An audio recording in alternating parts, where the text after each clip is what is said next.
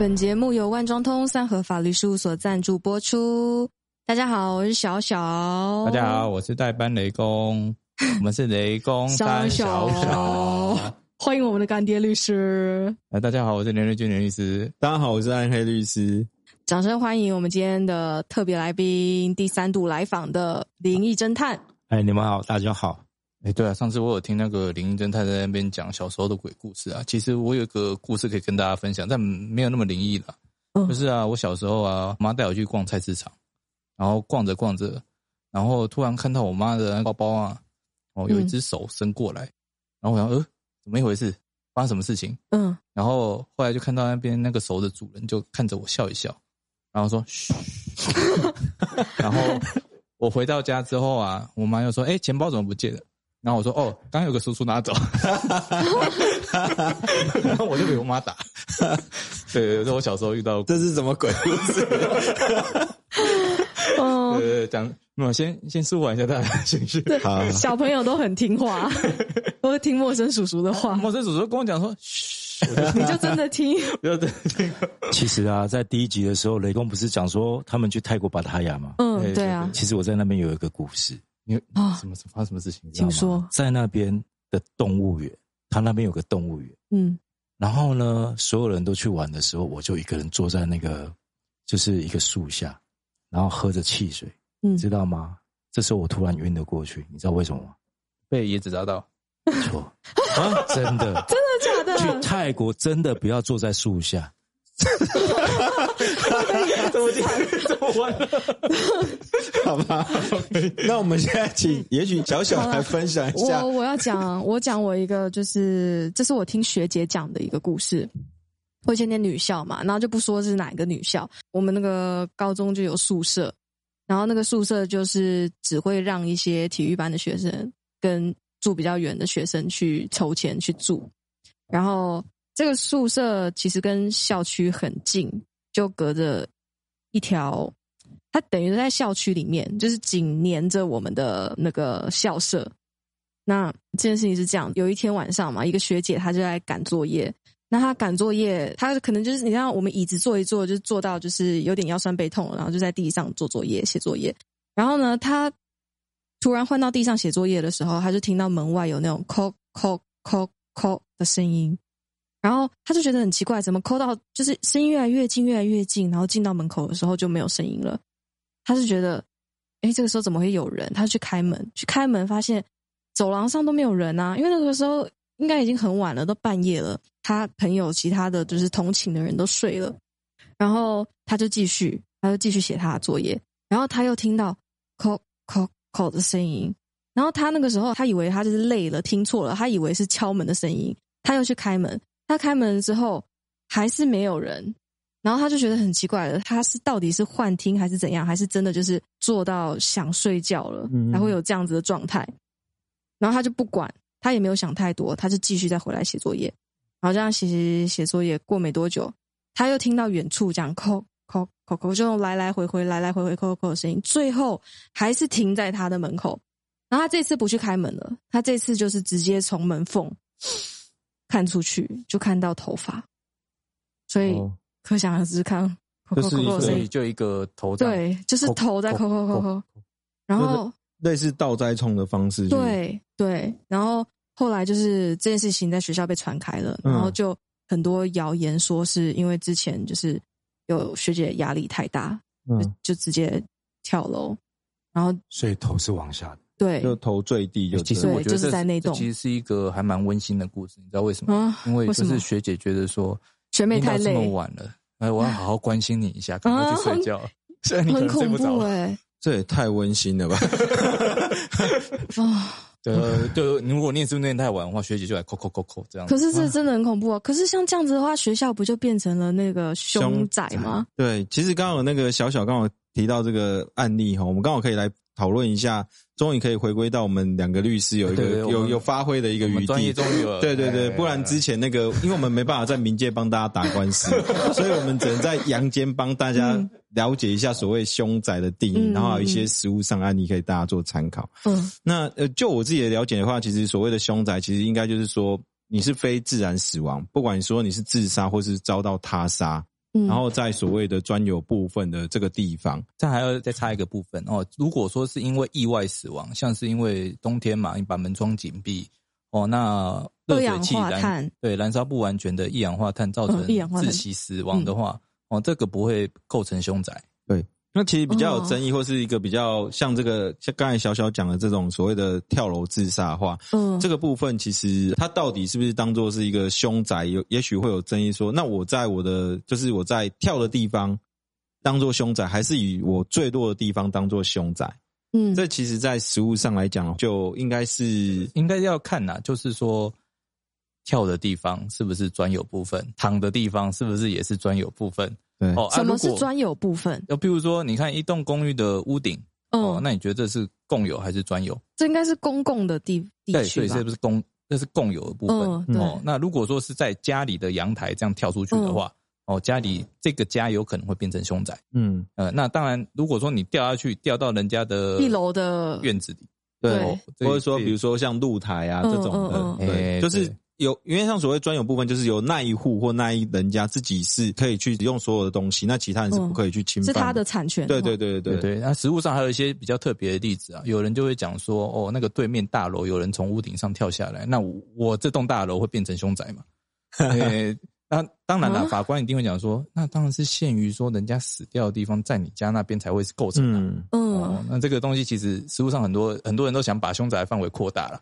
对，嗯，这其实因为凶宅的话，其实在实物上来讲会常常发生。比如说在买卖的话，交易上的话，嗯，你凶宅的话，假如说你有隐瞒的话，它其实就是一个，在我们来讲就是一个物的瑕疵。因为凶宅目前来讲的话，实物通常来讲，假如说发生事情的话，通常会对你的这，因为以我们台湾的这种观念来看的话，大家对于凶宅的购买欲望它就会降低。那通常你凶宅要出售的话，你通常只有等于说减价再出售。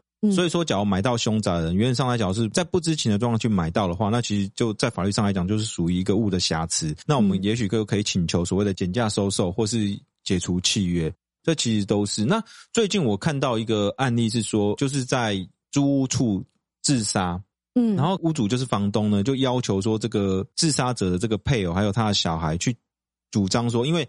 你在我这个屋子里面自杀，那就对我的权利有所侵害。我们说过，这价值会减损。嗯，当时这个屋主呢，哎，房东就跟这个出租者的配偶还有他的小孩去请求所谓的故意或过失不法侵害他人权利的这个价值的损害赔偿的损害赔偿。对，结果因为一审的时候呢，是判说，哎，确实是这个房屋经过建价，可能呃损失的是大概两三百万，所以一审的法官其实是认可去判的。可是二审的时候，其实是一个大逆转的情况。那二审来讲的话，因为在我们法律上来讲，你必须要故意过失去不法侵害他人的权利的话，或是故意违背善良风俗的方法加损害于他人，这个才会再符合我们的所谓的侵权行为的构成要件。可是法官就认为说，其实自杀者他其实是一个长期罹患忧郁症的人，嗯，他其实当时他之所以会发生自杀的行为，其实是因为他跟他就是配偶吵了一架，然后突然间一点想不开，直接去做自杀。所以，呃，二审的法官是认为说。在自杀者决定去自杀的那一刹那，他其实没有想到说我要去侵害这个所有权，防止所有人的权利。他是无意的，对他只是一时他走不出他自己的那个关卡，所以他只是一瞬间的这个行为，他根本就没有意识到我需要去侵害到别人的权利。所以在法官就认为他在主观上没有侵害别人意识的这个想法，所以他认为说，哎，这不构成所谓的侵害到这个房东的权利。那可是房东又说，你虽然说好，那你也许不没有故意，可是。对我来讲，我把房子租给你，那你给你的老婆使用，那你自然就应该好好照顾我的房子。嗯，那不然我房子损了，那我该怎么办？可是那个高院的法官又认为说，其实这个房子里面虽然说，呃，租者有负责，必须要尽所谓的善良管理人注意物，意思是说，你必须要在你能力所及的范围内，你必须要好好的去使用这房屋。嗯，可是对我们来讲，这房屋价值的减损，租者其实是。预想不到的，因为你房屋价值的减损有很多种原因，比如说像这种突如其来的自杀状况，嗯，这其实不是租屋者当时所能够构想得到的，所以法官也认为说这没有所谓违反所谓善良管理员注意义务的问题。嗯，而其实我只是说这个案例其实会有一个很大的一个争议，是说，因为你现实上你这个价值的减损确实已经发生了，嗯，对，那个案例非常的罕见，因为大部分的法官啊，或是我看看过一些类似的实务判决，他们大部分都会认为说。只要你是一个成年人，你有相当的自视能力哦，那你应该会知道说，你自杀的时候会造成人家房屋价值的减损就像有些网络上的人就会讲说，如果你因为武汉肺炎嘛，然后导致说你家里哦租金付不出来，那怎么办？哦，你就打一封简讯跟房东讲说，房东，我今天我这关我真的过不了，我可不可以晚一点缴房租？嗯，哎，像这种如果有传这种话，房东会怕，哎，房东也会怕，就说 这个月你就先不要缴。哦，像遇到这种状况的话，当然你传这个东西，那你之后如果真的自杀了，那就会变成说，哎，房东就有个证据证明是你的确是知道哦会有这个损害，你还去做，哦，那这种自杀你要求侵权行为赔偿，我觉得这相当合理。哦，但是更多的状况是因为因病哦，因为生活环境的困顿，嗯，哦，那他可能就是觉得说我真的受不了，所以我觉得这个法官判的很有温度，嗯，老实讲是这样，但是我也必须要讲，其实。更多法官他们为什么会用采用另外一个标准，认为说你构成侵权行为？嗯，因为现在继承已经改成了所谓限定继承。嗯，那应该是说盖瓜继承限定责任，精准来讲是这样。嗯，就是说继承人只要负以继承所得遗产为限，哦，负清偿之责。那这个侵权行为的债务，它是在生前发生。嗯，哦，所以这个是一个继承到的债务没有错。那我这个债务，我只要。呃，通常这种状况下的话，这些租客的继承人哦，通常都没什么钱，哦，他也不会继承到什么钱，嗯，哦，那这种状况下，他去就算说法官判他要赔，他可能也不用赔多少，嗯，哎，所以为了要保障房东，为了要证明说这个真的有所谓价值的减损，所以很多法官会愿意这样判，是这个原因。呃，可是我想请问一下暗黑律师跟干爹，嗯，啊，这个在于我们的平民小老百姓来说的话，我想要发问就是说。像你们刚刚去讲到，就是说，这个法官他的判决是这样。那今天他如果说是一个想要自杀的，他实际上他根本没有去想到说我要去侵害谁的权利啊，这个是没有错的，对啊。那可是问题是，好，我今天自杀在这个屋里里面，或者说我可能跳楼跳到人家的露台里面，那我再请问一下，你要跟谁求偿？对啊，他只能跟继承人求偿了。对啊，对，没有，因为确实就我说过，这其实是一个法官很特别的一个价值判断，因为他认为说，在他的个案里面，他是做了这样的决定。可是我说，就像刚才连律师说的，他其实这部分不是一个通例，这是真的是一个比较少部分的案例，因为确实价值减损已经发生了，嗯，那一定有人要去承受这个损失。对，那到底这损失是房东还是要房客去，或者应该房客的继承人去承受了？所以这部分在以前的食物上，大体上来讲都是造成这个呃自杀的，就是自杀或非他杀的非自然死亡的这种的继承人要去承受这个这个损害，因为毕竟是由他起的因嘛。对啊，对。可是这个案例确实是比较少见的啦。那我也有个问题，就是刚刚都在讲买房子嘛，那我是租房子，我如果租到凶宅。这个就我该怎么办？我这样就很不错，有房客可以帮你分担。这听起来有点可怕。